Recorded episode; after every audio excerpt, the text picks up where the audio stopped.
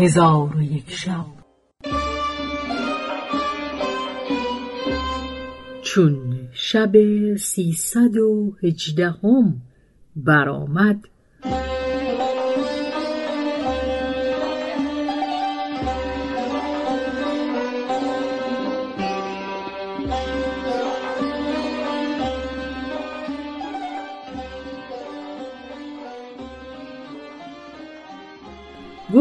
ای ملک جوانبخت.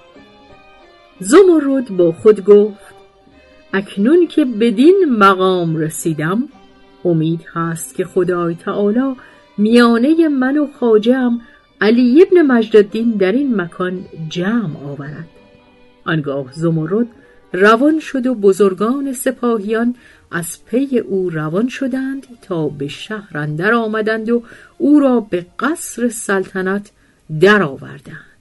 چون از اسب فرود آمد عمرا و بزرگان زیر بغل او را گرفته به فراز تختش بنشاندند و در پیش روی او بر زمین بوسه دادند.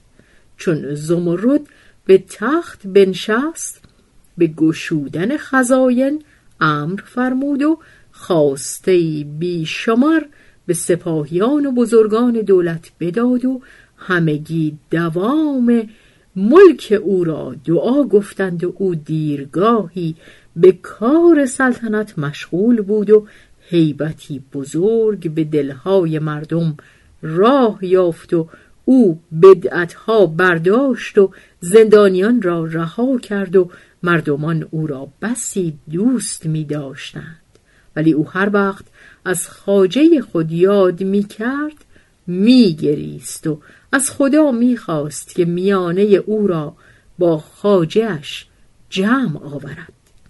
اتفاقا شبی از خاجه خود یاد کرده روزهایی که با او گذرانده بود به خاطر آورد و آب از دیدگان بریخت و این دو بیتی برخوان من شکر خسمان تو چون زهر کنم.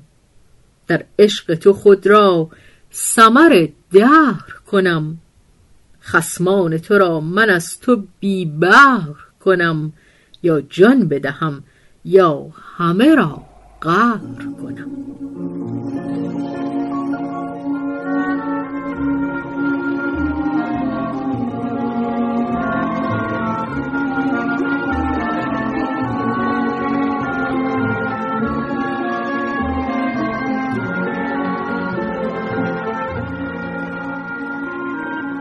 پس از آن اشک از رخساره پاک کرد و به حرم سرایی در آمده کنیزکان و زنان را منزل جداگانه ترتیب داد و خود در مکان تنها بنشست و بجز خادمان سال کسی را به خود راه نداد و یک سال بدین منوال گذشت و از خاجهش علی ابن مجددین اثری پدید نشد.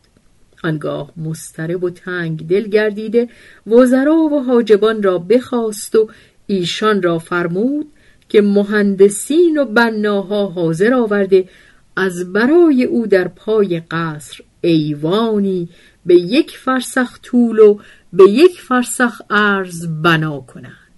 در اندک زمانی فرمان به جا آوردند. چون ایوان به انجام رسید ملک زمرد به ایوان درآمد و از بحر خود خیمه ای در آنجا برپا کرد و از چپ و راست خیمه کرسی های بزرگان بنهادند. آنگاه فرمود سفره ها بگستردند و گونه گونه خوردنی ها فرو چیدند و بزرگان را به خوردن تعام بفرمود و به بزرگان گفت هر وقت که آغاز ماه نو شود در اینجا حاضر آیید و در شهر منادی ندا کند که هیچ کس در آن روز دکان نگشاید و به سفره ملک حاضر آیند و هر کس مخالفت کند کشته خواهد شد.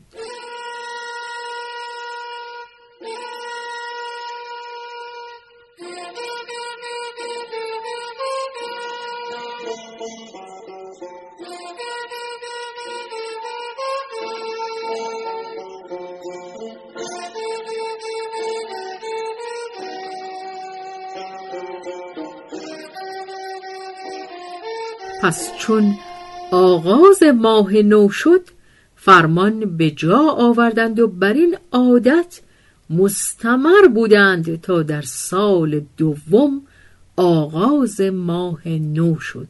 زمرد به صورت سلطان درآمد و مردمان شهر و سپاهیان فوج فوج همی آمدند و ایشان را به نشستن جواز می‌داد و خود به تخت مملکت نشسته به ایشان نظاره می کرد و هر کس که به سفره نشسته بود با خود می گفت نظر ملک با من است و حاجبان به آواز بلند می گفتند که شرم نکنید بخورید که ملک خوردن شما را دوست دارد.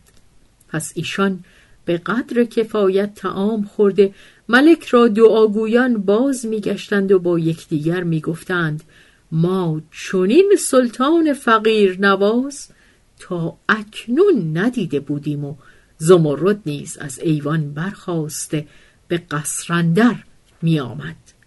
چون قصه به دینجا رسید بامداد شد و شهرزاد لب از داستان فرو بست